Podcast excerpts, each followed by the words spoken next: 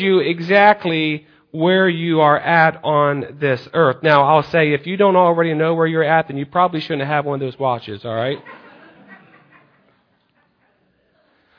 Just hold and most of your all's phones have this, just hold a button on the side and ask it a question, and a woman's voice will respond back and will tell you the answer, or it will take you to the website. You can obviously make or receive calls with this thing. It's got a built-in pedometer. It will track your heart rate. Just a little watch. And by the way, it does tell time as well. Those of you from the older generation, did you ever think in your lifetime you would see some of the things that we are seeing today? I was back home this week doing a revival, and it was back where Mom and Dad are from, and so I was able to stay with them. And one time, Dad took me out in the car and out in the country, and was showing me this and showing me that, and he showed me. We went by this one house, and he said, "That's where I first saw TV for the first time in my life, first ever TV." And then I whipped out my cell phone, and I started to show him some of the things that my cell phone can do, and it just blew his mind, the things that we can do today.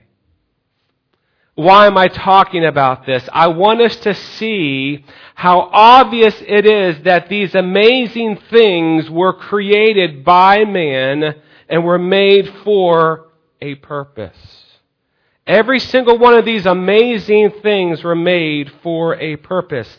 These man-made objects boggle our mind, but they don't even compare to some of the things we've already talked about last week. We talked about the cheetah that can run 70 miles an hour, the falcon and the insects and the bombardier beetle, and we're not going to go back and describe the bombardier beetle. Some of you all remember that. Talked about a single cell. It has so much complexity that we have to expand its size to 15 miles to see all the information that is contained in just a single cell. How about life in the womb?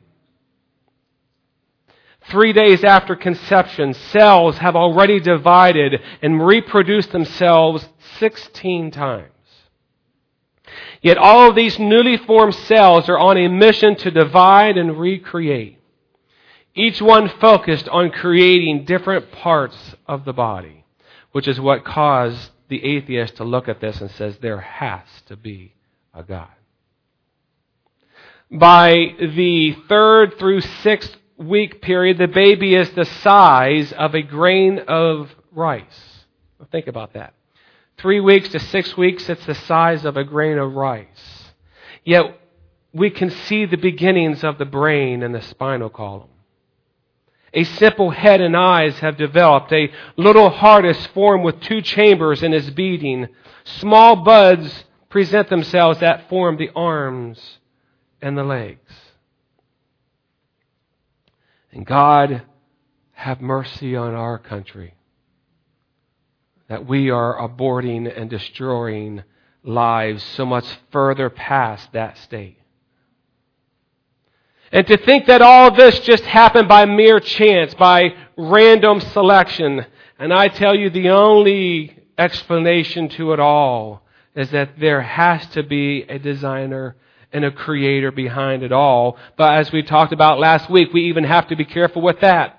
There are many within that intelligent design camp that believe there is some kind of intelligence behind it all, but they stop short of telling you who or when or why or how it all took place, and it leaves mankind just dangling in the air wondering, who is this creator? There must be a divine creator behind it all, a God who in the beginning created.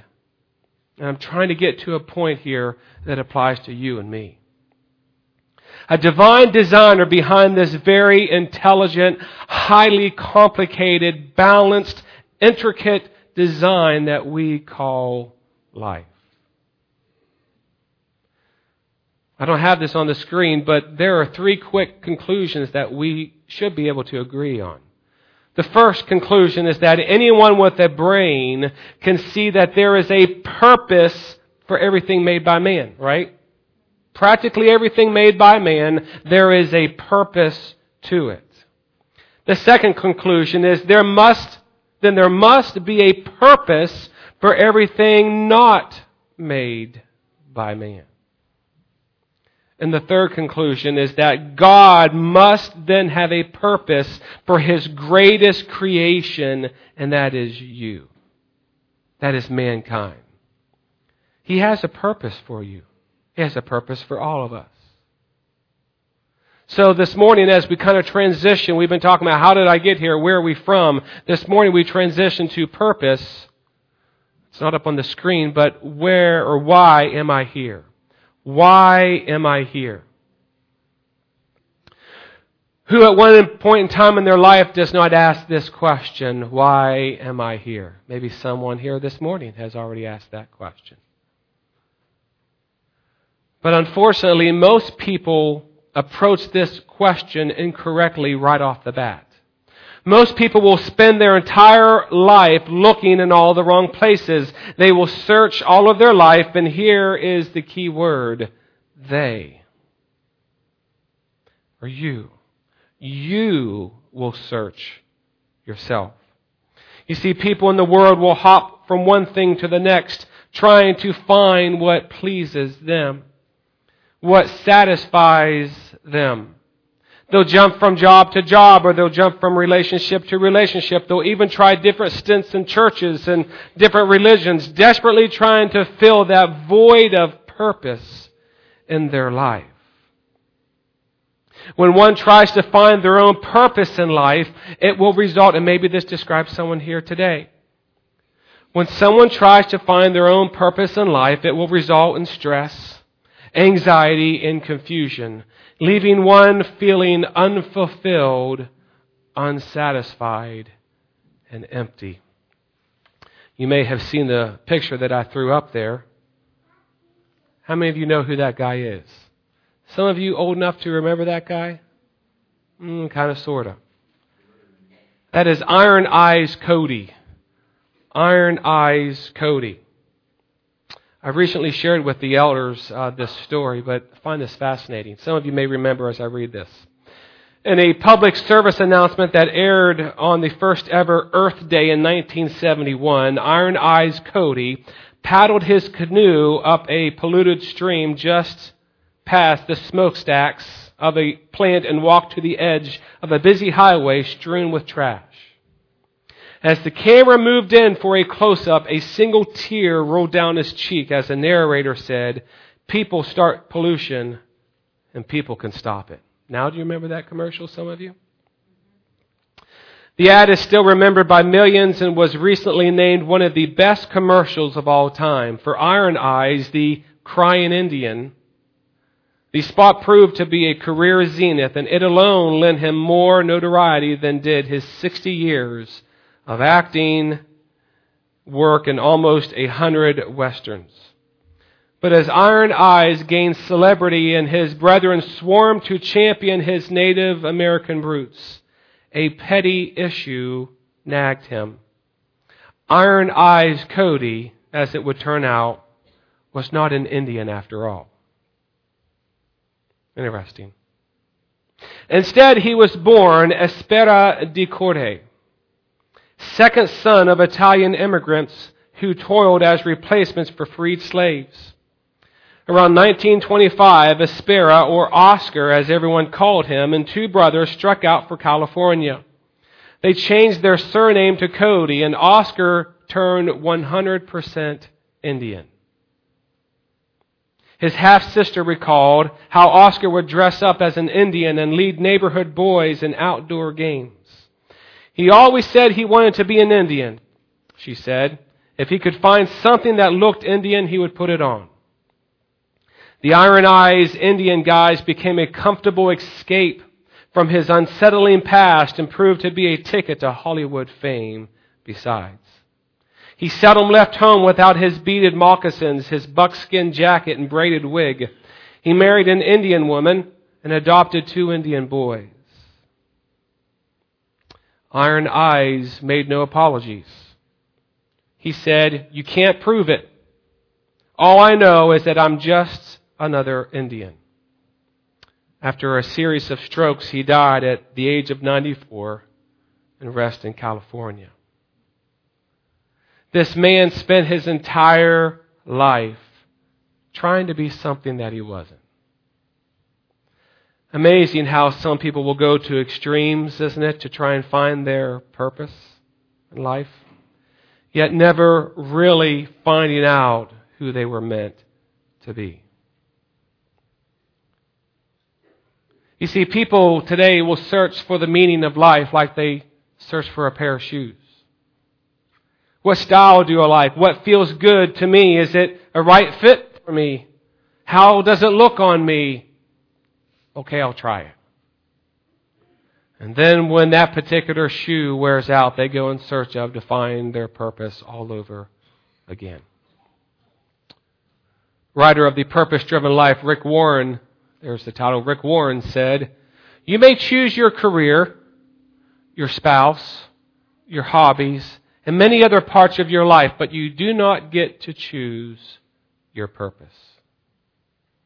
Isn't that interesting? You may choose your career, your spouse, your hobbies, and many other parts of your life, but you do not get to choose your purpose. Here's a thought. Some of you may be saying, well, what is my purpose? I don't know what my purpose is. Here's the thought. If you're not sure what something is, ask the one who made it. Right? Ask Switzerland, hey, what's the purpose of your Rolex watches that cost anywhere from $6,000 to $28,000 for one watch? I don't know. Does anybody have one of those this morning? I don't think you want to declare that. $6,000 to $28,000. Hey, Steve Jobs, which he's passed away, but what's the purpose of an iPhone, of an iPod, of an iPad, of the iWatch? And I still haven't gotten this down yet. Brian, maybe you can explain this to me, but do any of your all's phones or anything say that your cloud is full? You know what I'm talking about? Your cloud is full? What does that mean? Does it mean it's getting ready to rain? What does that mean? I don't know. What does it mean? You need to ask the one who created it, the one who invented it. Does it not make sense to ask the inventor if you have a question as to what something is, how it works, or why it even exists? Is there anyone here searching for their purpose in life? Are you tired of the cycle of life? Go to school, you get a job, maybe you meet Mr. or Mrs. Wright. Settle down, work to play on the weekends, work to retire, have children, have grandchildren, maybe mix a little God in with church and into the equation. Or have you ever stopped long enough to ask the one who created you what your purpose in life is for? If you have your Bibles, turn to John chapter 1. John chapter 1.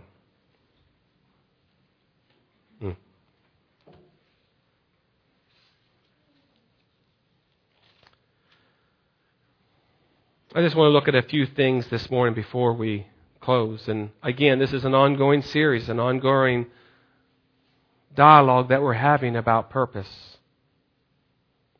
I just can't assume that everyone who comes to church, you know it and you found it. I hope there are those here that are still searching. John chapter 1, starting with verse 19, but we're going to highlight a few verses here in a second. Speaking of John the Baptist, Verse 19, now this is the testimony of John, when the Jews sent priests and Levites from Jerusalem to ask him, who are you? And he confessed and did not deny, but confessed, I am not the Christ. And they asked him, what then? Are you Elijah? And he said, I am not. Are you the prophet? And he answered, no. Then they said to him, who are you, that we may give an answer to those who sent us? What do you say about yourself? He said, I am the voice of one crying in the wilderness. Make straight the path of the Lord, as the prophet Isaiah said. Now those who were sent were from the Pharisees, and they asked him, saying, why then do you baptize if you are not the Christ, nor Elijah, nor the prophet? John answered them, saying, I baptize with water, but there stands one among you whom you do not know. It is he who, coming after me, is preferred before me, whose sandal strap I am not worthy to loose. These things were done in Bethabara, beyond the Jordan, where John was baptizing. The next day John saw Jesus coming toward him and said, "Behold, the Lamb of God who takes away the sin of the world. This is he of whom I said, after me comes a man who is preferred before me, for he was before me. I did not know him, but that he should be revealed to Israel. Therefore I came baptizing with water." And John bore witness, saying, "I saw the Spirit descending from heaven like a dove, and he remained upon him. I did not know him, but he who sent me to baptize with water said to me, 'Upon whom you see the Spirit descending and remaining on him, this is he who baptizes with the Holy Spirit.' And I have seen and testified that this is the Son of God." And I want to highlight just the next few verses, verse 35 through 37. Again, the next day, John stood with two of his disciples. And looking at Jesus as he walked, he said, "Behold, the Lamb of God."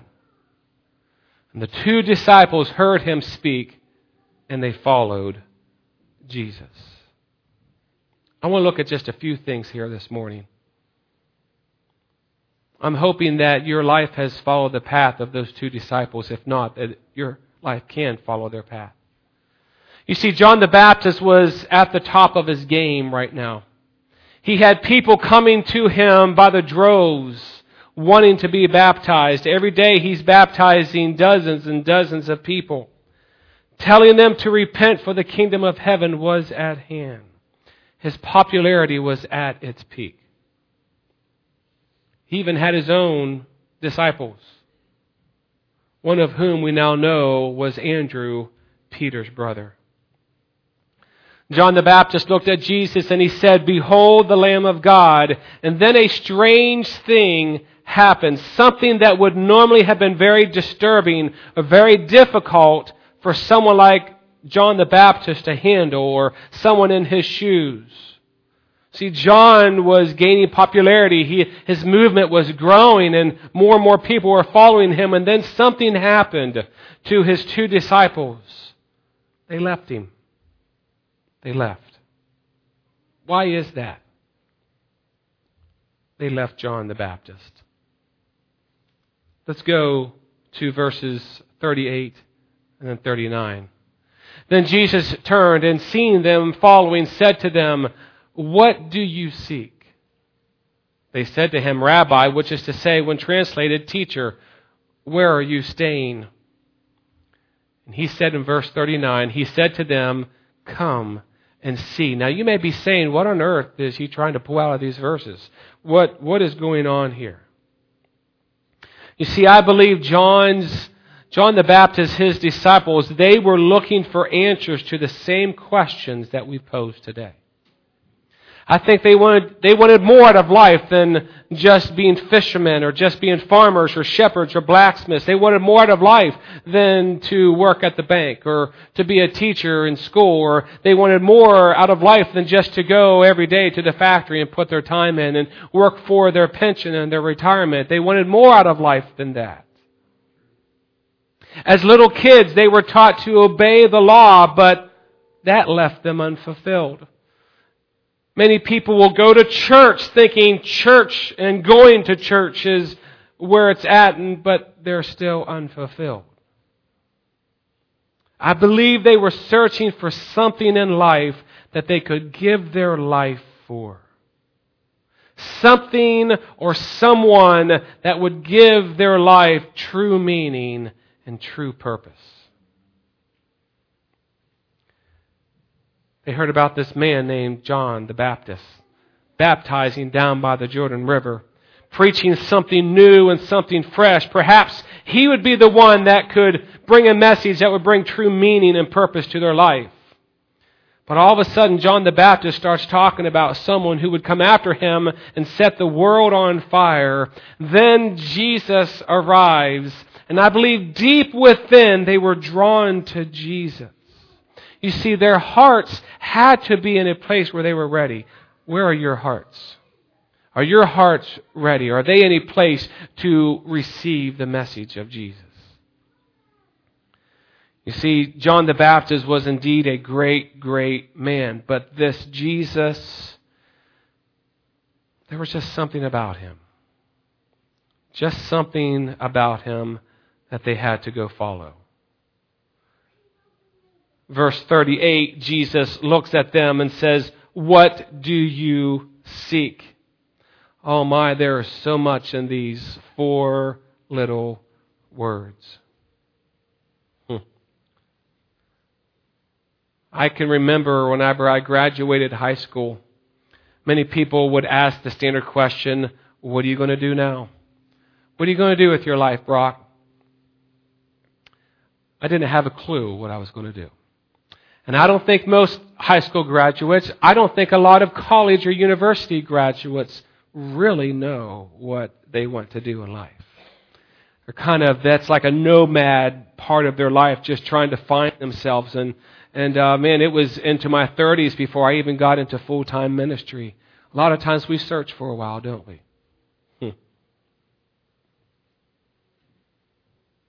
And we have thousands upon thousands of graduates today who will walk out with a piece of paper stating that they've accomplished something, yet many don't have a clue as to what they want to do with their life. But I believe this question that Jesus asked them, there is a deeper meaning behind it. More than a casual of, hey, I can just tell someone's following me here and turn around, what do you want? Or can I help you? I believe when Jesus looked at them and asked them this question, he was speaking to their very souls. I believe that he was asking them, have you found your purpose yet? Have you found your reason for living? Do you know what you're living for? Have you found that true purpose in which to give your life for? Think about it. There was something about this man that caused people to be drawn to him. He was like a magnet, and these two disciples, they were drawn to Jesus as well. There was something deep inside. They wanted more out of life. And you know he's asking the same question today. To people, to all people. He's asking you and me and all of mankind, what are you looking for? And then he gives that even shorter answer, come and see, in verse 39. You see, Jesus makes it personal, church. If you recall in verse 35, what's it say? And again, the next day, John stood with two of his disciples. Verse 35 just told us that two of John's disciples began following Jesus. Now, if you look down at verse 40, I found this to be interesting. Verse 40, it says, one of the two who heard John speak and followed him was Andrew, Simon Peter's brother. It tells us about one of them, and Andrew became a major figure within the party of 12 of Jesus' group. But I asked myself, what happened to the second one? Where'd the second person go? I mean, there were two of John the Baptist's disciples, and they left, and we know about one is Andrew, but what about the second person? Did he fall away? We know that many people, they begin to follow Jesus, but when they begin to hear his teachings, many left and they turned. It was just too tough for them. Maybe they decided to go, and since they did not see what they wanted to see or hear what they really wanted to hear, they wanted this Jesus to take over, to be the Messiah, to take over Jerusalem, to take over Rome, to set up and bring Israel back to prominence, and he's not really talking about that. So did this second person leave? I don't know. But I think it's entirely possible that this second person was the Apostle John himself. Very well could have been. I can't start another religion on that. I can't start another church on that, but it kind of makes sense. Look at how he finished verse 39. He said to them, come and see. They came and saw where he was staying and remained with him that day. Now it was about the 10th hour. That is in our time. That is 4 o'clock in the afternoon.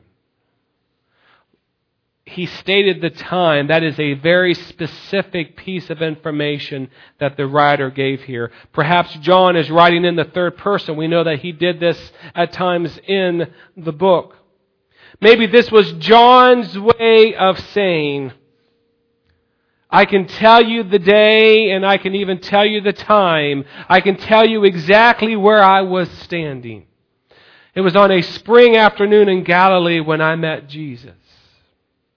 The day that I found my reason for living. The day that my life changed forever. Do you remember where you were when you met Jesus? Do you remember where you were standing or what was taking place that day in your life when you met Jesus? And then Jesus began to make it personal, and he makes it personal today. Jesus, in essence, is saying, you want to find your true meaning and purpose in life? Come and see. Come follow me, and I will show you how you can truly be fulfilled. You see, getting back to what I said earlier, and then I'm going to be closing. Most people today are asking the wrong question. They're asking that question right there. What is my purpose in life? When instead they should be asking this question, what is God's purpose for my life? Are you asking the wrong question today? Oswald Chambers said this, joy comes from seeing the complete fulfillment of the specific purpose for which I was created and born again, not from successfully doing something of my own choosing. Maybe you've never really thought about this question, what is your purpose?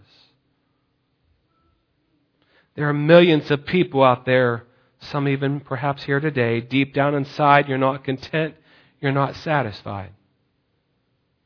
And you're saying inside of yourself, man, there's got to be more than this. I'm working hard. I have a wonderful wife, a wonderful husband, a wonderful family. I have a good career. I have everything that someone could want. I have a good church. I have a lot of friends in the church. Why do I feel so unfulfilled? There's got to be more.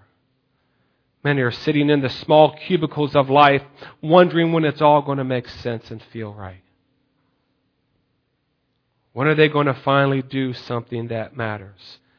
If this is you this morning, let me tell you that there is a cause for which you can give your life for. You were made for a purpose. You may feel at times like you're here just by random chance, an accident of life, but if that's you, let me encourage you today, stop looking for the answers in life and look to the one who created you. Look to the one who created you for the specific purpose in life, and that is Jesus Christ. Dick, I don't know what song you've picked. We're just going to close. I'm not going to drag this out. I'm going to ask Dick, and I believe Joyce is going to come up and play. I don't know what the song is. And as Jesus said to the disciples, come and see.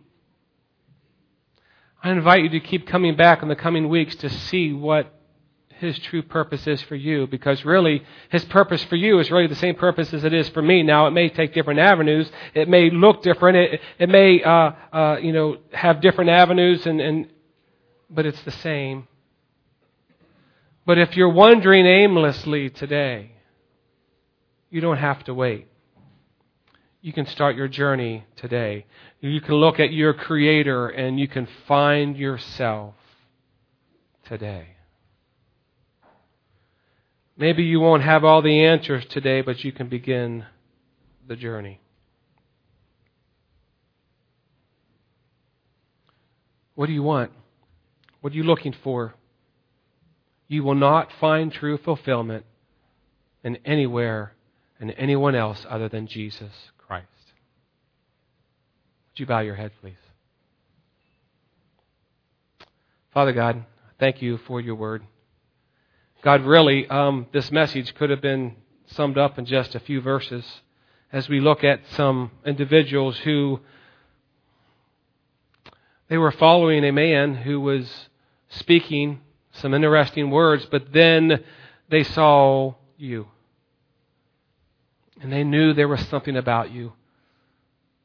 God, maybe just about everybody that I'm talking to here today, they've experienced that purpose. They've experienced that change in their life. They've experienced that time to where you said, come and see. And they came and they experienced the grace of Jesus Christ. Or maybe there's someone here this morning that's just, they're struggling, God. They've been trying to find life themselves. They've been asking it wrong. They've been trying to say, what is my purpose? God, help them to ask the question, God, what purpose do you have for me? Lord, we thank you. Continue to speak to us today and in the coming days and weeks. God, I thank you that today we can have victory. Today we can be on a path of knowing who it is that we're serving and who it is that we're living for. In Jesus' name we pray. Amen. Would you stand, please? Page number 514.